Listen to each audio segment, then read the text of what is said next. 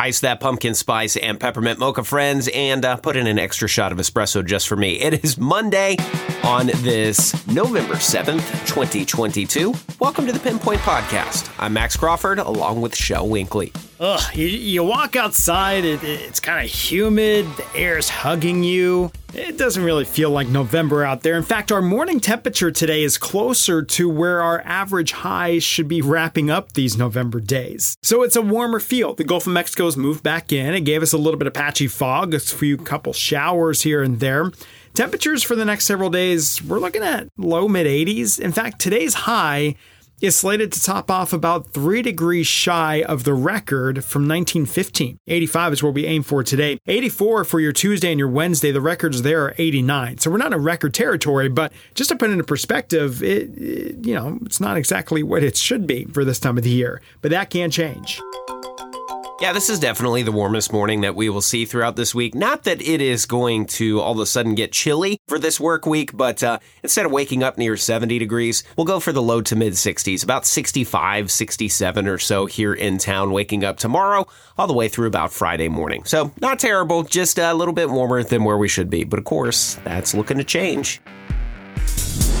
Yeah, so up in the northern territories of Canada, over towards Alaska, past couple of days, temperatures have been in the, the single digits the teens, even below zero. That's some of the coldest air we've seen so far this season, and that will break free and make a move into the lower United States. In fact, the Climate Prediction Center, for the six to 10 day outlook for us down the line, it has pretty much the entire lower 48 significantly below average for this time of the year.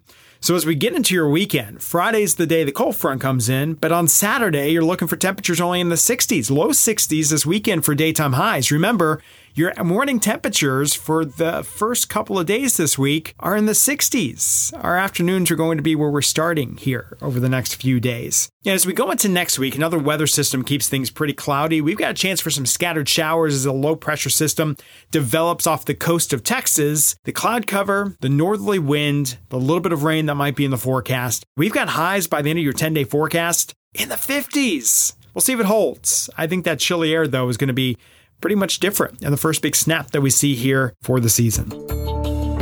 And speaking of the season, and maybe something that you wouldn't expect as we uh, step into the middle of November, we've got a, a, uh, new tropical storm, or what we should call a subtropical storm. This is Nicole, that is uh, close to the Bahamas, that is likely going to impact Florida a little bit later this week. Now, the difference between tropical and subtropical is really just a nomenclature technicality and the structure of the storm looks a little bit different. So for forecasting, that makes it a little bit more challenging to figure out where the stronger winds are, how it strengthens things like that. But either way, some wind and rain coming for portions of the Sunshine State a little bit later this week. More on that at kbtx.com.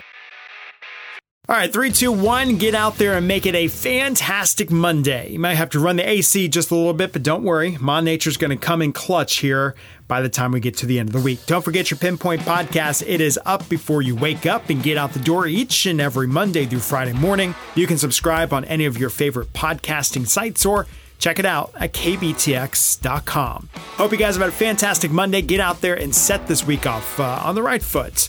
For meteorologist Max Crawford and myself, we'll catch you back here on the next Pinpoint Podcast.